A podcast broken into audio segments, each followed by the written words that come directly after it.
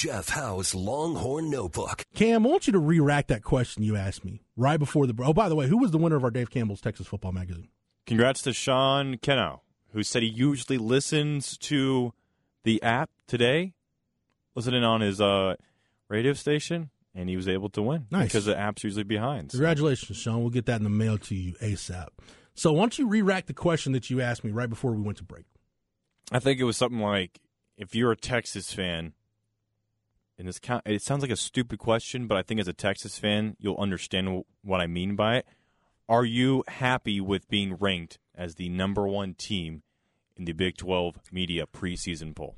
I'm, I'm gonna lean on you because I'm I'm far removed from my fandom. Right, I'm just I'm kind of cynical media member at this point. When you've been on the beat as long as I have, but you're not that far removed from your legit fandom, Cam. And I, I would say you still got there's still some of that that resides Yeah, for sure. somewhere always. somewhere in the cockles of your heart.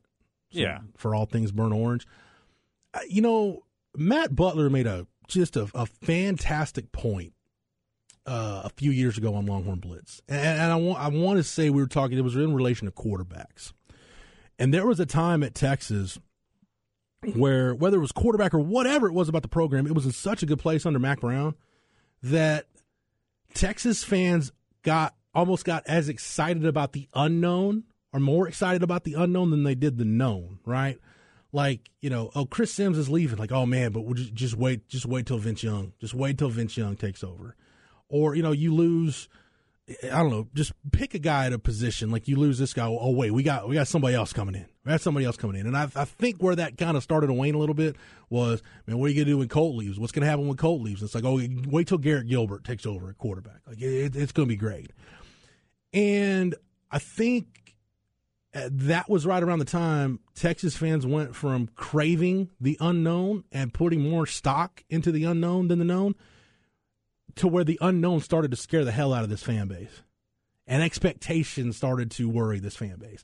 And I say that because and and feel free, fans text in. This I'm, I'm gonna need I'm gonna need your your feedback on this. Specs text line 337-3776. I said this maybe this was last year. But the the big the biggest thing about polls, Cam, to me, whether it's the preseason media poll or uh you know, uh, an in season poll. You remember 2018 with Texas, where they get up to like six in the country, I think. Yeah, I think so.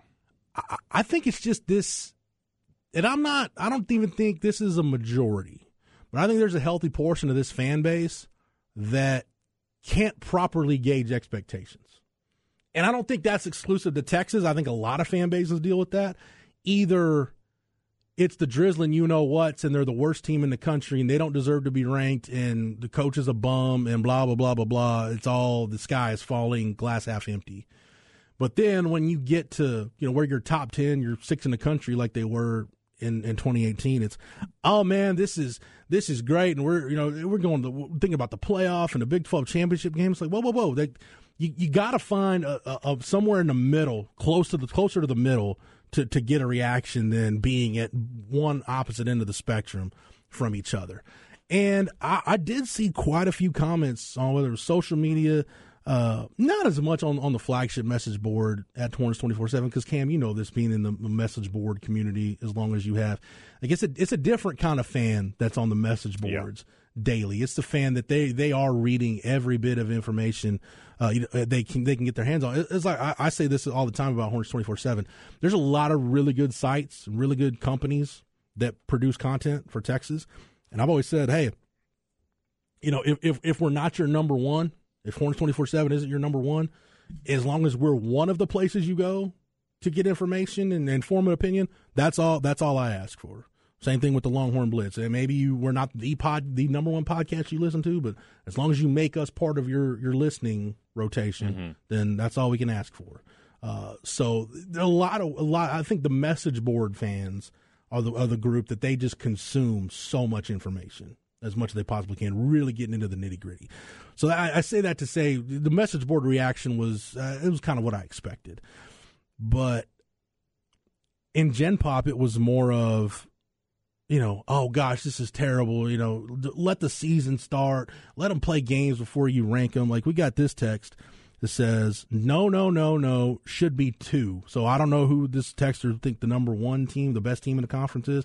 Maybe it's K State who won the league last year. Maybe it's TCU who was in the national championship game. But this texter says they should be two. Uh, Pastor Smasher says so. Who was last year's predicted winner? In the poll, I'll go back and pull that Baylor. up in a minute. Oh, it was it was Baylor. Baylor was- number one, Oklahoma two, Oklahoma State three, Texas four. Okay. So they were 0 for two for that last year. Uh, this texter says, I do not like it. When is the last time Texas performed well under that much pressure or any amount of pressure Oh nine, for that matter? It's got to be 09, right? Yeah, and, and I don't. The pressure thing, I think if your culture is right, I don't think the pressure thing is that Matters. big of a deal. Yeah. You know, because you're able to to properly gauge expectations. Look, on, on the outside, the, the expectations are going to be what they're going to be. And, and trust me, there have been some Texas coaches over the years uh, that I think consume themselves too much with what you know. It's it's funny, and Sark, Sark is even guilty of this. You know, it's like we don't we don't read what you guys write, we don't hear what you guys say, but then it's like, but I know I know none of you guys picked us to win this game. Well, how'd you know nobody picked you if you're not reading anything or listening to anything? So it, it, that is what it is. But uh, you know, there- coach speak. but right? there, there, I, I've known there are some coaches. There have been some coaches that will say they don't care what gets written about, they don't care what gets said, but you know, based on their reactions when the camera's not on and when the microphones are off, you know, based on the reactions that they really did care, maybe too much about what was written and what was said. I really do feel at the end of the day, like Steve Sarkisian really doesn't care what gets said or what gets written about his team.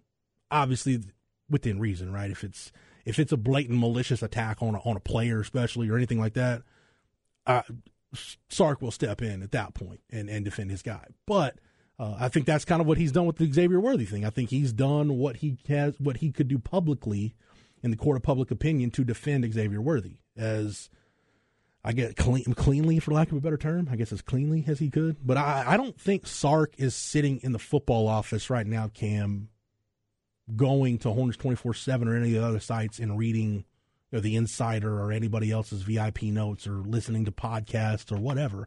I just don't think he is. He might have somebody that will tell him something that needs his attention, but Sark doesn't strike me as the guy that is actively seeking that stuff out. yeah. So that said, so the internal expectations, I think Sark understands. Look, they're going to be what they're going to be. There's nothing you can do about it. What are the expectations internally? And I go back to that podcast he was on with Greg McElroy, and I've always said this, Cam, from the start. Sark has done a really good job of not backing himself into a corner with anything he said. He hasn't made like some kind of grandiose statement that we can go back to and be like, oh, oh, remember when you said this? Yeah, it's a little bit different. The, the one exception would maybe be the transfer portal thing when uh, he was on, I forget the name of the Ryan Clark podcast. Pivot. Yes.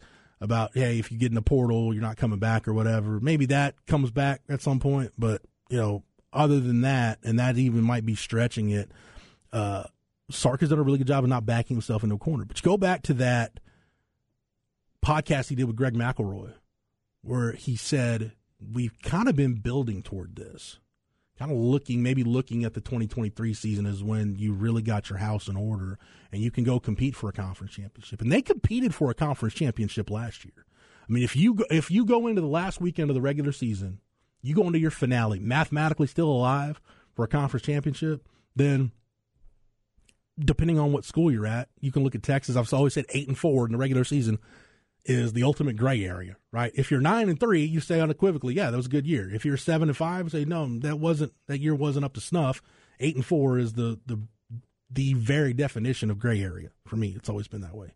Um, but to hear Sark say that they've kind of been building toward this, and, and, and you just look at, there's been some years, Cam, where we've looked at this roster, and people from the outside will look at it and say, oh, well, they've got the the recruiting classes that make up this roster were ranked, you know, they were top 10, top 12 classes in the country. You know, they should they, they should be really good. Well, yeah, but how many guys from that certain class are left on the roster? Actually played meaningful snaps. And that's the other thing of the guys that are left. How many are playing meaningful snaps? And you've we- you've had some years where, yeah, you might have a, a decent sized group of seniors, but how many of those guys are you really counting on to help you win games? I, I said it the other day. We talk about the 2015 season. I said before before that year, I, I spoke to a lunch group in Houston, and a, a couple of the people in the, the audience there were gobsmacked that I would say this. I said, they said, well, what, what, kind of, what do you think? I said, I, I think this team's going to struggle to get bowl eligible. I said, I, I think four and eight is a real possibility. And they're like, why? It's like, look at how young they're going to be. Mm-hmm. And at the time, I'm like, especially if, like, let's say, I'm like, whether it's Tyrone Swoops or Jerrod Heard, you've got a guy, Swoops basically didn't play at all his freshman year. So you basically got a guy with at that point one year of college experience. Got Jerrod Heard coming off a redshirt year. We knew at that point Connor Williams and Patrick Vahe were going to start. So you're starting two true freshman offensive linemen. I'm like, your best wide receiver might be John Burt, also a true freshman. How many true freshmen are you going to up starting on defense? Malik Jefferson started the opener, and Charles and Omenihu, Holton Hill. There were quite a few guys that that staff didn't want to play early. They wanted a red shirt, but then they realized they're the best we got. They they got to play. So you could kind of see the writing on the wall there for what that roster looked like. In theory, was it talented, quote unquote talented? Yeah, because especially where some of those freshmen were ranked, but you were having to play a lot of those freshmen. That's not the case with this Texas roster. This Texas roster has some experience and experience at the positions where you need to be experienced. They're experienced at quarterback. They're experienced on the offensive line. They've got experience on the, at the offensive skill positions in my opinion, the best tight end in the country, not named Brock Bowers.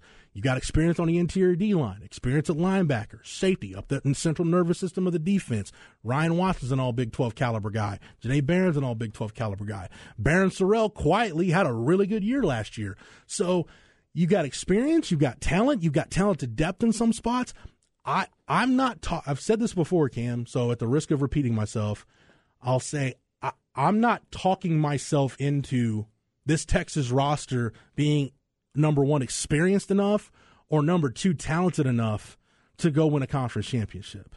Like you, you can see it. There is tangible evidence from last year that tells you they've got the goods to go get the job done. That is exactly it, Jeff. Because it feels like ever since 09, every season, you're as a Texas fan, you try and talk yourself up into this year. Well, if David Ash can stay healthy, well, if Jerrod Heard is his next guy, well, well, well, well, it's never if worked Sterling out. Gilbert gets this thing figured out. Oh Lord! but going back to 09, that was the last time Texas was picked to finish number one in the Big 12 preseason standings. Mm-hmm. They have not been picked first since then. They have not finished first since then. So I think a good specs text came in saying the Big 12 media has done a pretty good job of where Texas stands over the years. They've you know been pretty close to where Texas has finished. Yeah. And I agree. Last season, number four, finished what number three. I I wrote that article either last year or the year before because some of those same media members that vote in the poll are, are the ones that'll qu- be quick on Twitter to make the Texas is back jokes. And I'm like, well, actually, if you look at it, to finish fourth in the conference, they were fifth in the preseason poll. So, by your definition, didn't they? Granted, it's not where you want Texas to be, but yeah, if you want to get nitpicky about it, uh, but yeah, I agree, Cam, and I'll, I'll see if I can pull up that article. Uh, I, I, think I know I wrote it either last year, or the year before. Just kind of looking at the history of it, I was I was surprised going back and looking at it. I was like, dude, like more often than not, the media that covers the league is pretty close to accurate. I think 2010 would probably be the one year where they weren't, but even at that point, you're still you were still ranking you know the six teams in one division. You had the Big 12 South rankings and the North rankings. It wasn't, dude. I had to do this for I didn't get the media poll, but we we were doing some in house stuff at twenty four seven Sports, and I got uh, my ballot, and all the Big Twelve publishers had to contribute to this. It was like, hey, rank everybody one to fourteen. I'm like, dude, you know how insanely hard that is. like, I felt like at some point in the middle, I was like, I feel like I almost feel like I'm just, I just if I throw darts, I'd be as accurate as I would be if I just put some real thought into it. Where did you pick Cincinnati I, to finish? I think I had Cincinnati like in the I can't even tell you the exact number. It, I want to say it was like the like the 9 to nine? 12 like the 9 to 12 range. Yeah. Something like that. How To go off topic here. If you're a West Virginia fan, in the first year with all the new additions and you're picked to finish dead last, man, that's got to be tough to be a Mountaineer right now. Man, the the morale of that fan base is at an all time low because I, I went and checked out uh, Chris Anderson and Mike Casazza do a really good job running eersports.com, our West Virginia site at 24 7 Sports. I love looking at their message board, and there were posts along the lines of, you know they're picked last. They're going to go six and six, and Neal Brown will rightfully be able to say they blew expectations out of the water with like an eighth place finish in the conference. I'm like, well, that's- you know, Not that- wrong. that's a, that's a fan base, that, and, and Texas Texas fans. You know, you've been there some years. You're uh, you're looking at it too. You're being too realistic. You're realistic almost to your detriment at that point. It feels like last year, Jeff, where the Big 12 was, was pretty open because we didn't know what to expect out of Oklahoma. You mentioned Baylor was picked to finish first because coming off of Dave Aranda's first year, you thought, okay, he's picking up right where Matt Rhule left off. Wasn't the case. You had TCU and K State in the Big 12 title game. The preseason poll, six teams with the first place vote. And I could argue, argue for all five, five of the six teams. Someone picked Oklahoma State. I don't know about that finishing first place. I know I'm Mike not going to name. I'm not going to name names, but if the person I'm thinking of got a ballot, I know exactly who. Uh, I got a pretty good idea who would have voted Oklahoma State number Yeah, one. Yeah, I think we all do. But you could, you could argue Texas, K State, Oklahoma, Tech, TCU, sure. But it feels like this season, whereas the, la- the years in the past, you're kind of trying to talk yourself into Texas. It feels like this season, probably with the poll now, is like, okay, can you talk yourself out of it? Like, what has to go wrong for Texas not to be good? And when you compare it up against these other teams and all the questions, the unknowns, the roster rebuilds for TCU, for Oklahoma State, we don't know what Oklahoma is going to be like in Venables year two. Is Tech really ready to Yeah, take that is next Joey step? McGuire really that next guy? What is K State going to do without Skylar Thompson, without Deuce Vaughn? I, I want to see who's that team that's going to come from the middle towards the bottom of the pack, and and be a team that maybe they don't get in the conference championship game, but they have a say in who does, based on winning maybe a couple games that they shouldn't. Where, Iowa where, State, where, where maybe? was, where was Kansas in that? You got the preseason in yeah, front of you, K- KU nine, Iowa State ten. I, I, Can as crazy as it might sound, Yeah, Kansas is my surprise team in the league. If Jalon Daniels stays healthy, If he stays healthy, when you got an X factor like him, it's it, all bets are off, man. He he can he can win you a couple of games just by himself. If you're if you can, and the thing that I like about what Lance Leipold did last year, you look at a lot of their pretty much, pretty much with the exception of the Texas game, they were in every ball game just about in the fourth quarter with a chance to win.